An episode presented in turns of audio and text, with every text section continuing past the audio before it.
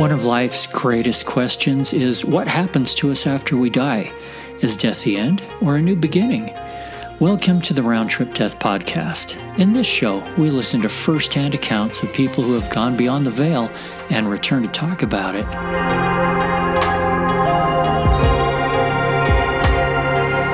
This morning, we have on the line with us June Ahern from beautiful Pacifica, California. Good morning, June.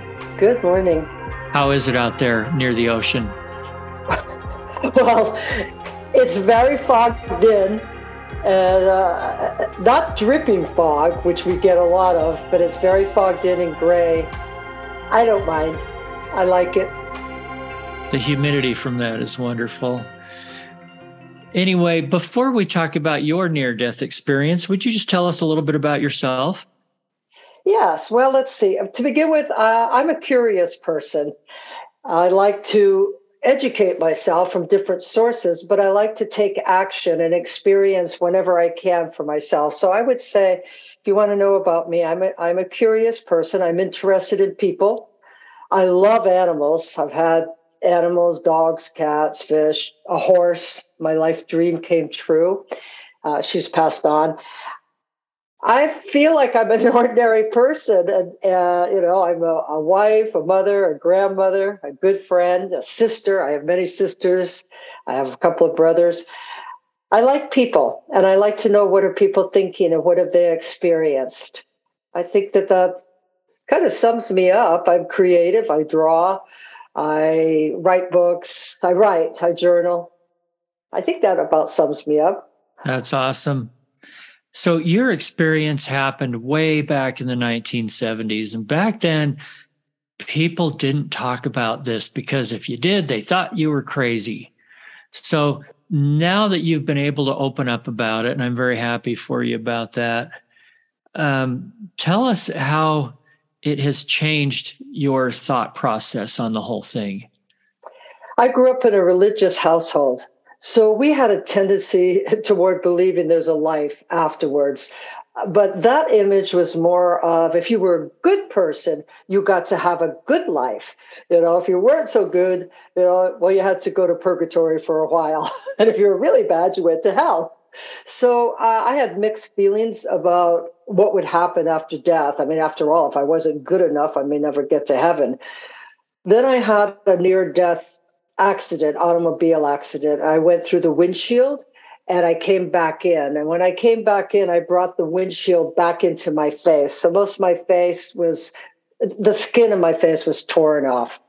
And I don't, I remember sitting talking to the police officer that came in the car.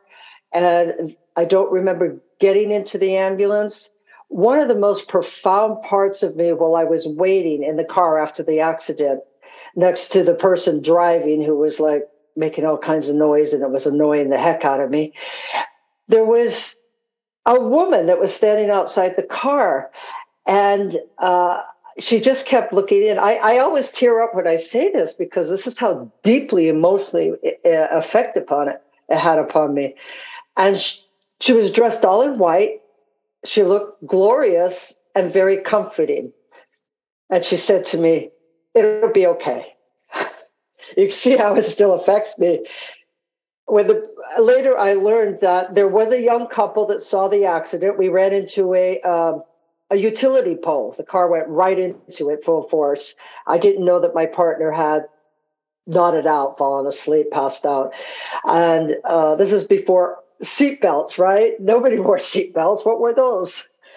And no airbags. Oh, no, no, you just drove by the grace of God, go you. And later I learned that there was no woman there. They said there was a couple, they called it in, but they had to go to a phone booth, so they weren't there. Now, who was this woman? I, don't know. So that said, in the hospital, uh, during my opera, I had to have surgery immediately. And in between that, I saw myself in front of a, a garden, very nice green, lush garden, and there was an ornate white fence in front of me, beautiful fence, only like about chest high, not real high. On the other side, there were all these wonderful people. It reminded me of Ricky Nelson's song, It's a Garden Party. People were having fun. They were talking quietly. They were laughing. And then I, and these were some relatives that I only recognized from photographs because when we left, we immigrated from, emigrated from Scotland to the United States. I was a girl. I was only six.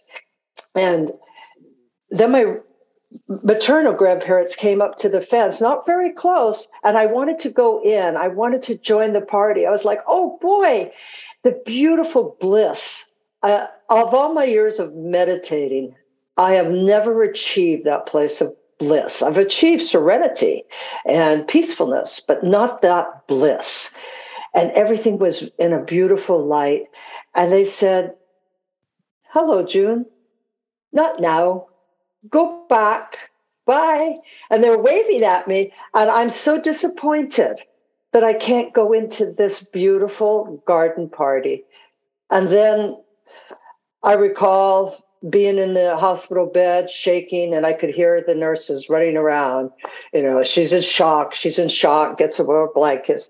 I, I didn't know how to tell anybody for years about this experience. I had no words, and you know, as you said, if you said it, people would definitely label you as crazy. Like, oh, she knocked her head. She felt she lost some of her screws. yeah, that's unfortunately the case that we hear from people back then. Well, that was a lot, and you went through it kind of fast. Do you mind if we dig just a little bit deeper here? Was there a time where you felt like you left your body? You know, some people see a tunnel or a light. What go kind of from start to finish here, if there's more detail. I did not rec- no, I did not experience leaving my body. I know I did die in the ambulance because they told me, you know, but I did not expect uh, see a light at the end of the tunnel. I didn't. My life didn't flash in front of me. Um, no, I don't recall that hovering above and watching. Uh, I was just there. I was I was in that moment and in that place. That's where I was. Yeah, tell us more about the garden. Do you remember what it looked like? Oh, the garden was beautiful. It was lush green, just that emerald green, I guess you would say. And there were picnic blankets spread around people were laughing with each other and talking. And, and I don't recall exactly, but I have a thought that there were picnic things like beverages and such like that that I can't really say if that was true or not. Um, I just know that it appeared to me to be like a picnic in a beautiful setting. I did not see flowers. I only saw the greenness the beautiful greenness and, and the light that was around it, a beautiful, soft, glowing light, somewhat like the light I saw on around the woman that was standing outside of the car when I had the accident. That sort of uh, soft, brilliant white is what I would like to say. Did you feel like the fence was to keep you on your side and not go in there? I did not feel that at the time. I just felt like I arrived someplace that something was happening beyond my participation. And that's why I wanted to go in. I wanted to participate with these happy people. I wanted to go cross over, I guess. Now that you're asking me that, that was a very good question. Um, I felt like I could go through the fence. I felt like if I really wanted to, you know, I really wanted to go through the fence. Unfortunately, I was told, no, not now, not now. Like maybe you can come later, but you can't come now. And that's what they said. Oh, June, not now, not now. Go back. So amazingly, how my life began to change slowly after that. I mean, there was a lot of healing that went on physically, emotionally for me from that accident. It took quite a few years. Um, it, just the beautiful light, the sharpness of colors, the sharpness of sentiments, the emotional sense of, as I said, uh, the greatest sense of joy and peace to be there. Boy, it, it, it was not like, oh, when you die, you either go to heaven, go to purgatory, or go to hell. You know, not that feeling of, ooh, which will it be? I actually went to a beautiful place. So hopefully that's what waits for me after I leave this body. I hope so too. You know, some people tell me that they had an option and they could make a choice of whether to come back or not. And some people, like you, were just told that you need to go back. What do you make of that? Have you thought about that? And why is that different for some people than others?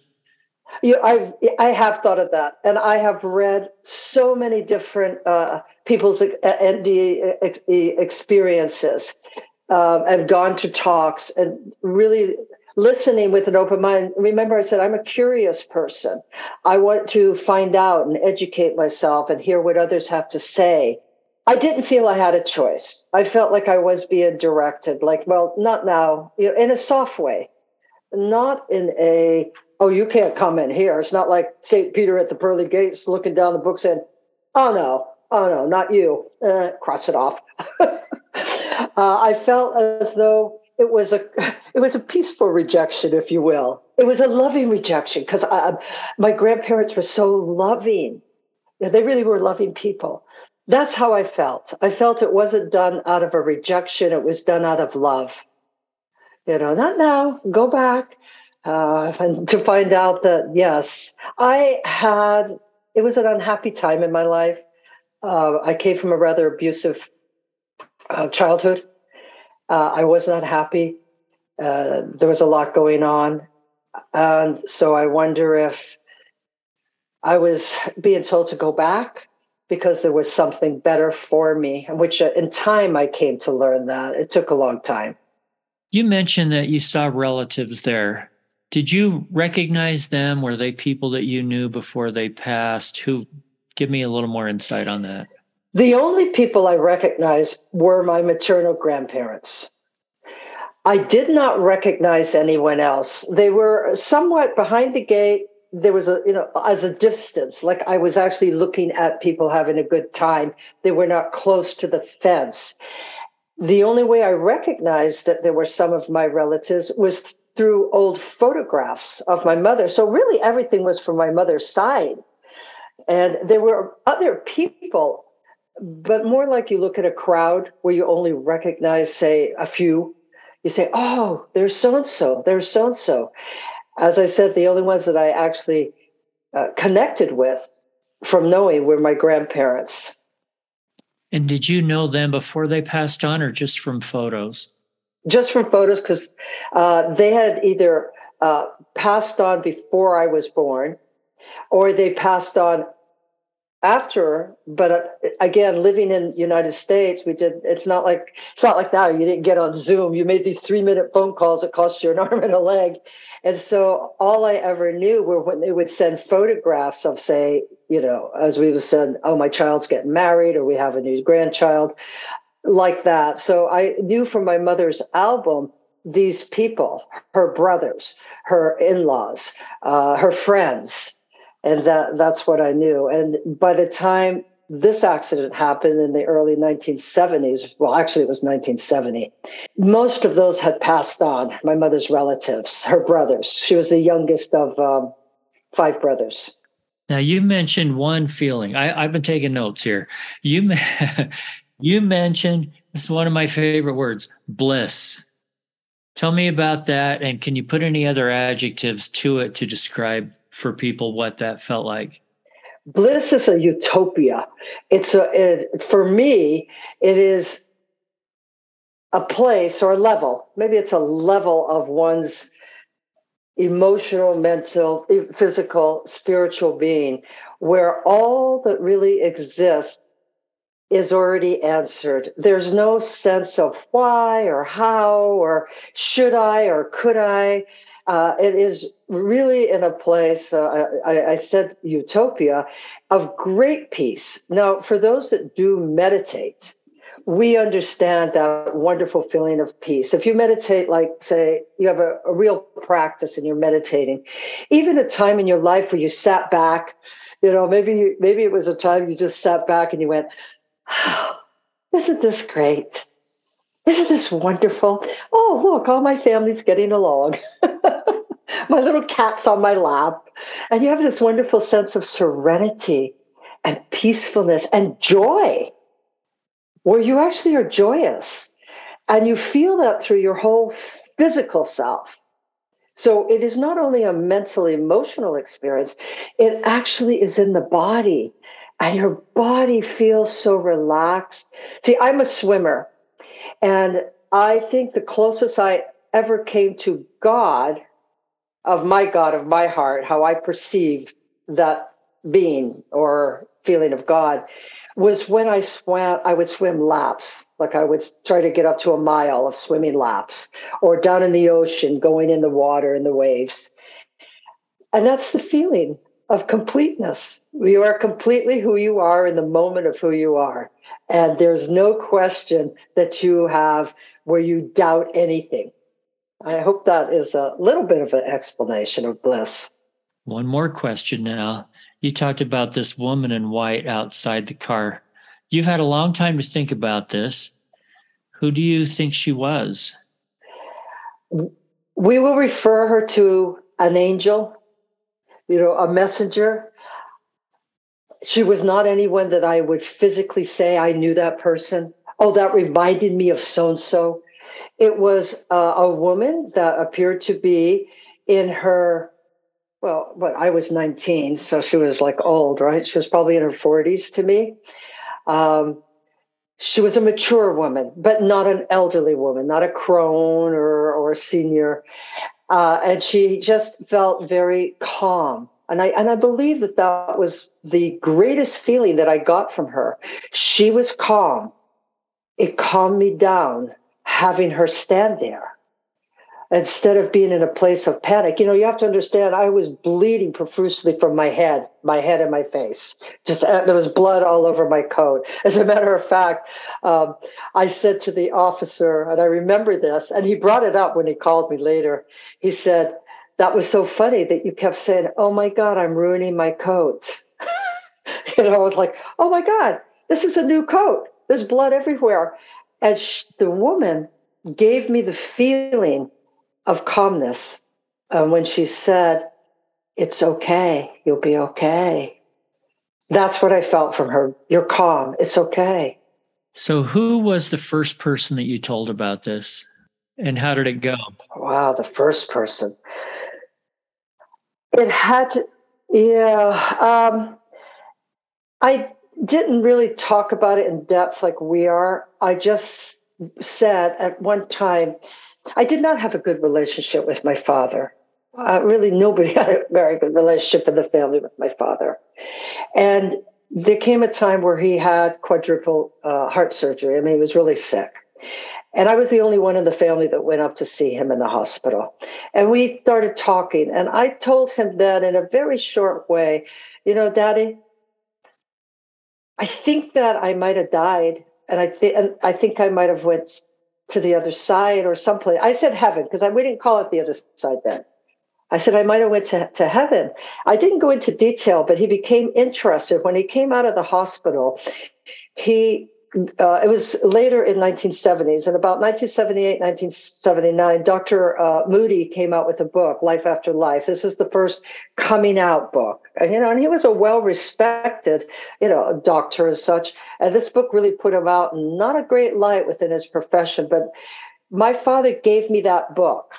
Now, remember, I'm not close to this man. I'm afraid of him, actually. Uh, but I revealed something to him, and he supported it he supported it this way by giving me this book to read. Then I did not speak about it to really anybody until the ni- the early 1980s when I began to share uh, some of my knowledge and, and what had been produced by this near death experience. I had a particularly unexpected career, and I began to share that in classes that I was giving again, I never went into to, to detail. Uh, I, w- I skirted around it. Remember, I still didn't want to be seen like a nut, right? and so that's how I talked about it. Rather than personal relationships, other than my father, I began to talk about it uh, more to students, my students that were there, and then to friends. I, I didn't share it with the family very easy at all. Okay. So, how has your life changed since all this? I mean, well, it's been 50 plus years now. And I don't know, maybe how do you think your life would have been different without it versus what it's been like since? You have to remember, I was a product of the 1960s, you know, wild, into everything, uh, curious about uh, what, what I could achieve through altered state of consciousness growing up in San Francisco, I was on a wild wild track and uh, pretty crazy, and that went on for even after my my near death experience. That went on for quite a while. Uh, I believe I've been told people have said that I'm pretty bold, and I speak out. I speak my mind. I've learned not to speak it so much anymore in my old age, and I, I did not want to go downtown. When we got out of high school, my father has said, the women don't go to college, just get a job till you get a husband. You know, you were going to get married, have kids. So at 18, I went downtown to work in a, in a bank. And I knew from day one, when I got on that bus day one to go to this new job, I said, I'm not going to do this. I don't know what I'm going to do, but I'm not going to do this. Everybody followed asleep, looking miserable. So I signed up for truck driving, long distance truck driving, uh, a course. So just before this accident, I wanted to be a truck driver and get away and get on the road. Um, and then after my accident, in healing, as I said, physically, emotionally, having to heal, I had to stay home. Uh, it was uh, very devastating to for a young 19, 20 year old woman to wake up and have really noticeable scars all over her face and the reaction from people. So I would say that I began to more or less hide out. And in that hiding out, I became curious because before the accident, I had gone with a group of girlfriends for a card reading, you know, just a playing card fortune telling. And the woman had predicted this. And she predicted it rather uh, with a good description. There'll be two men. It'll be a difficult time. You'll have an accident. And this is, say, about less than six months before the accident, about six months maybe. And so I bought a book and I became curious. So I'm not my my personality is I am an extrovert. I, I, I enjoy being around most people, not big crowds, but people. And as I withdrew, I began to educate myself to out of my curiosity to study how could this woman have done that and known that. How it changed my life. Uh, it opened a door where I became became curious in the metaphysics and the occult. I wanted to know more about paranormal. I wanted to know why would I see people that are already dead. Um, so that was where my my curiosity led, led me to study through classes, through going to things like the Unity Church, where they would have uh, unusual people talking about unusual things. That's how my life began to, to change in a slow, like hidden way. Uh, if you remember, I said I was brought up rather religious. We did not talk about this kind of information, though my mother used to read tea leaves for us, but we were told not to talk to uh, the nuns at school about it. We weren't supposed to talk about it outside the family. She said she only did it for fun. so you just mentioned that you see uh, dead people. Let's go down that road. Tell us about that. And did this only start after the NDE? Yes, it only started after the NDE. And it happened, let me see, how old was I? 70, 73. You know, you have to go back in history and figure ages out. Probably around 1973, 74. I, I left a really bad relationship and I was living with a sister. I had met a young man uh, during one of my, I got on the train one day and I decided that I would run away from home about 74. And I went up to Oregon. I met a young man and uh, really liked him and his family. He took me home, introduced me to his family. I got a phone call uh, that he had passed on. He had committed suicide, is what he did. And I saw he came to me. Now, I'm not going to say that this was pleasant. It was not a pleasant experience at all. It scared the bejeebus out of me. And he showed up to talk to me during that time, my grandparents on the other side also came to me one day when I was cleaning out the bathtub. you know, it's almost like you take your mind off of something and then something occurs. And both experiences were uh, unanswered, unquestioned. I didn't know what was going on. Uh, I called my mother and I said to her, Granny and Granda came to me. They were holding hands. I didn't want to tell her I saw them before. Uh, after all, remember, I'm keeping this quiet. And she said, Thank you very much. She was very close to her parents. I mean, just the adored child, the youngest, the only girl. And she said, Thank you, because I was so worried that they weren't together. So I answered that, you know, that she did not mock me or doubt me. She actually uh, accepted what I had to say. Uh, after that, I was in denial of being in touch with those that have passed on. I didn't want any part of it. It wasn't like I went, Hallelujah, I see dead people. I'm like, stay away from me. I'm not interested. Um, and I began to know things about people. And so I followed more of a, a different path than saying being a medium. In the 1980s, there was, and by then I was still able to see spirits around people, but I never brought it up. I didn't tell anybody this. And in the 1980s, I read for a woman, and she said, Oh, I referred people to you. I told them that you're a wonderful medium because I had given her some information. I actually got angry at her because I did not want people to know that this is something I could do. Why is that?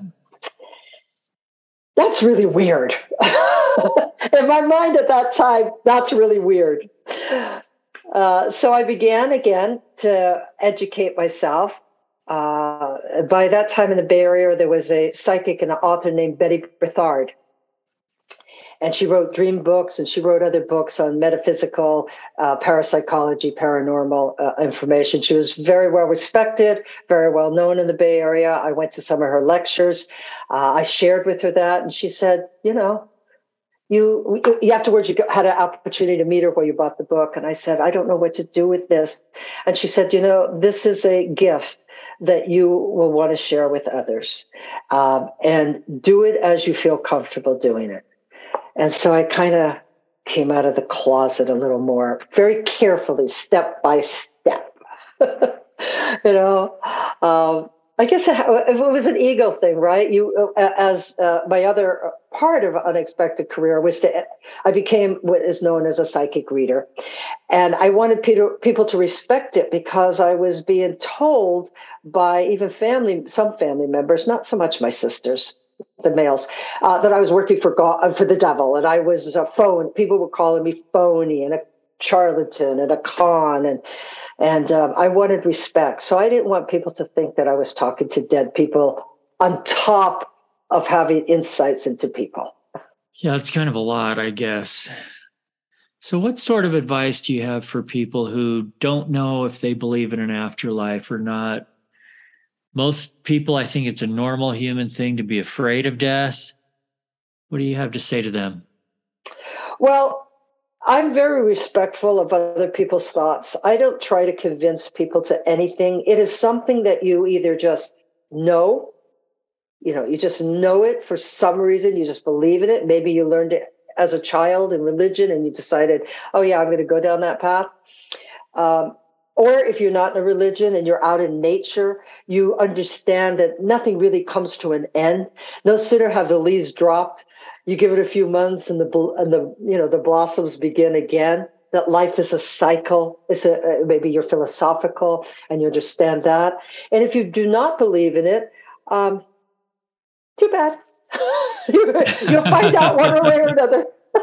I always say boy i'm going to be really pissed. If i died I'm, and i'm all burned into ashes. And i'm like okay where's heaven and uh, but for the most part, do anything? Do people have anything to fear in the afterlife? Well, I have uh, read, and a very few people have said to me, "Well, I died, went to the other side. And it was really black, and it was terrible, and I was afraid." And uh, I think that there are, uh, can be people that experience that for various reasons. It can be, you know, when I was going to school, we learned that the soul resided in the heart. And if you did uh, you know, whatever particular sin, venial or mortal sin, that the, that the heart, the soul blackened. So perhaps you lived a life where your soul blackened and there was only darkness in you. that you were not a person that cared of other people or you did injuries to others, you know, uh, you were against society and did uh, not for humanity uh, good purposes, they perhaps will experience the darkness on the other side. You know, I can't speak for all people, and I have never said I can't. I think that there are people who, from what I've read and a few that I've spoke with, they did not have good experiences on the other side. Um, maybe they could start to live a cleaner life. There are a few things that I'm finding in common in doing these interviews with people that have had NDEs. One is that every experience is different in some way. Um, there are a lot of commonalities too. And one of them seems to be hey, I'm not afraid of death anymore. Are you saying that people that are not living a good life, that are uh, uh, going against all uh, all the norms of society, all the moralities of people, they should be afraid of it? Oh, I don't know. I don't think that they even uh, probably care. You know, you, you see later in life some people that have abused humanity for their own gain. If they get a chance to live to their older, they have a tendency to give some of their money to charity or say, well, okay, now I see I did this. Maybe I can make some amends. Like, oh, oh I better, I better hedge my bets here, just in case there is another life. you know, and there's some that just don't care. You know, so I don't think they should be afraid. I think that, that at some point, perhaps they could be more aware and conscious that to give another person an opportunity to share what we have in a positive way. And that doesn't have to be a material thing, by the way. That could be something to where you see a person down on their luck and you say good morning to them. You say, hello. You know, th- those are those are, are are good values to have in life that you actually care about people. Those that live in a life where they are very into their self. Nowadays, we hear all the word narcissistic people. You know, it's a new thing everybody's learning. Uh, and if you think you are that way, will you ever really be aware that if there is an afterlife, what will it be like for you? you know? I guess if you're narcissistic, it'll revolve around you and be whatever you want it to be. Exactly. I hope that doesn't sound too terribly rude. Tell me about your books. Okay. Uh, I have two novels and two nonfictions. My first book uh, was written because I was asked, I was actually, I was asked to write all of them. My first one was how to go and find a reasonable uh, a psychic reader and medium. And how could you use a psychic reading really to evolve somewhat what an NDE does? It, gives you an opportunity to evolve to a greater sense of who am I and why am I here?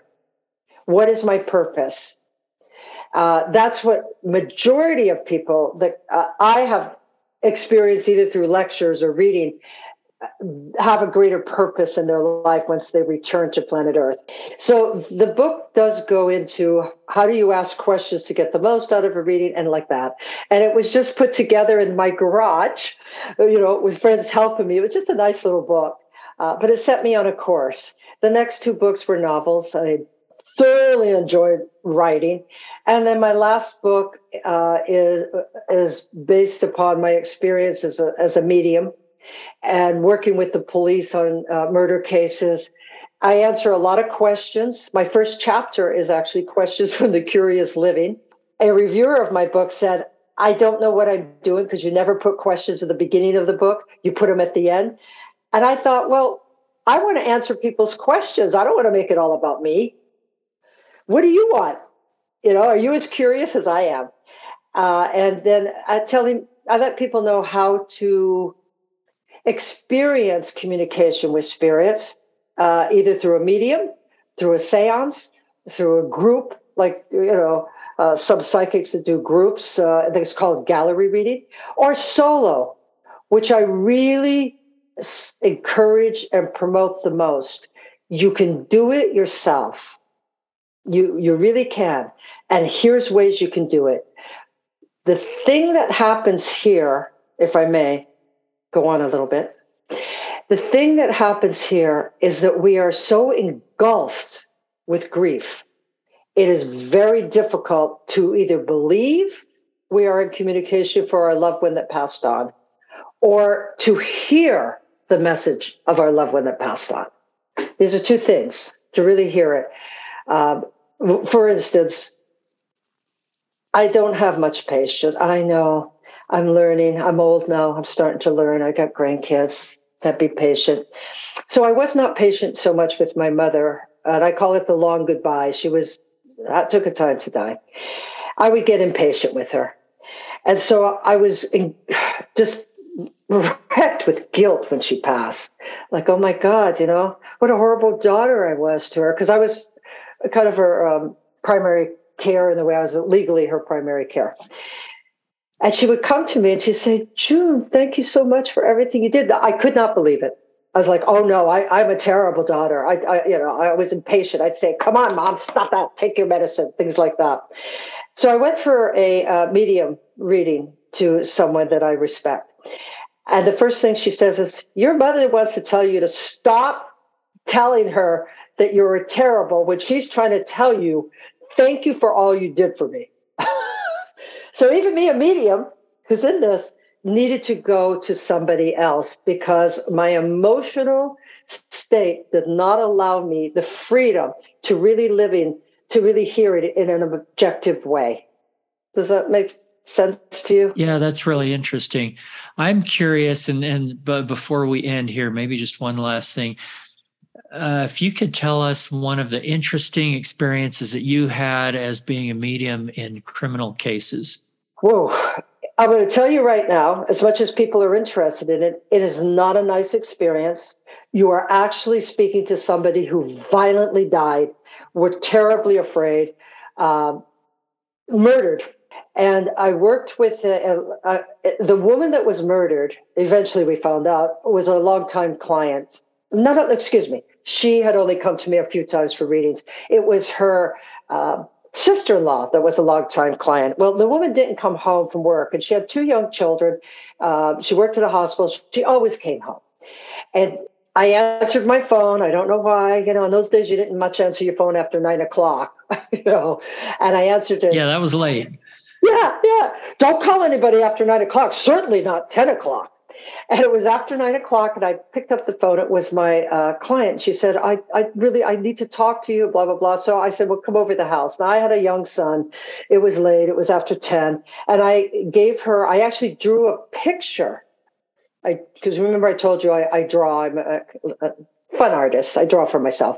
I drew a picture of the man that she was with. Well, it turns out that was the, it, it, eventually I worked with the DA and I worked with the homicide detective later. That's really not pleasant either. The DA was fine. The homicide detective was hard. And um, it turned out that the picture I drew actually was totally a picture of the murderer. Even I thought that was pretty good. I was like, oh, wow. Uh, and I went through the whole process. When the detective came to get me, I named the name of a street in a in a small town down the coast. You talk about Half Moon Bay. This was a town in between down the coast, and I actually gave the name of the street and directed the D, the DA and the detective came and picked me up. One of my oldest, my eldest sister came with me because I was really rattled. I sat in the back of the car and I pointed to where we were going and where this murderer had taken this woman. And it, there was proof of this. It came out later. There was a lot of proof that everywhere we went and what I said was absolutely right on. And that's because the woman that was murdered was showing up and telling me this. And it, it was uncomfortable. I mean, couldn't she come in the daytime? Oh, no, she had to come when I fell asleep and wake me up. So I was getting like, please, would you stop waking me up? I got to get up in the morning. I got a kid here. Uh, even my son, who was only like three and a half, four, he got information and he, I actually recorded him and I didn't keep the tape. We had tapes in those days. Remember cassette tapes? Uh, and he gave me information. I have to tell you something. I know your audience will probably think I'm terrible. I took credit for some of the information because I didn't want them talking to my little son. And uh, turns out that it was actually really good proof. They actually got witnesses from what my son told me. And it was very sad. Eventually, the, he went to trial. Uh, they did put him away. In the last few years, he did get out. Um, he finally was paroled. And uh, it was a terrible death for her. She was beaten to death and kicked. Uh, it was a terrible death. And I actually, when we went to the one spot where I knew he took her, and nobody was around, it was by the ocean, by the way. And um, I got out of the car and I fell to my knees. Now, this is the time I had a skirt on and nylons. I remember women's store wear nylons. I don't know if they do anymore. And I fell down on the ground, on the gravel, and was crawling away. I became her. And he was kicking her in her butt and her butt kicking her along. Oh, it was just terrible. I did not know because I didn't tell everybody anything. You know, the police have to keep stuff. She had bruises of a, boot, of, uh, a boot, bruises all over her butt and her back, big size bruises. I didn't know that. Nobody knew it. They kept that to themselves. Yeah, that'd be so difficult to do that kind of work. Oh, I was hysterical. My sister had to help me up. The the the, the uh, detective and the DA, she said, were standing there with their mouth open. They were just like, and she helped me up. And then on the way back, I was living in San Francisco. You know, that's where I grew up, and I was living in San Francisco. And I gave them another uh, piece of information that they never never gave out. The detective was so stunned he had to pull off the road and park the car and he said, How do you know that? I said, Well, why are you here? why are you asking me? Because remember, he's a detective. He's like, Can I really believe this nut? And um, the DA uh, was really happy because it helped build his case. Well, I assume that the detective and the DA also they're thinking, okay, I can't use this in court, but if it leads me to something quote tangible that I can use in court, then then that's okay. Exactly. That's exactly it. That you have to be reasonable and logical. And I believe as a medium or a or my well, I'm retired now, but also as a psychic reader, I said to people, we have to be reasonable and logical with information in order that you can use it to better yourself in your life. I did not like the woo woo woo, you know, you're something, you know. I wanted how how can you use this information to bring peace to yourself peace to others or even better your life by the actions you take that's that was really what i valued and I, that's what i did okay june thank you so much for your time it's been a pleasure thank you If you have had a round trip death experience, we would love to hear about it. Send an email to eric at roundtripdeath.com. And lastly, if you have found this program uplifting, if it's given you just a little more hope in the future, share it with a friend, hit that follow button, and take a few seconds to write us a review. Until next time, I wish you everything good that you're looking for in this life and the next.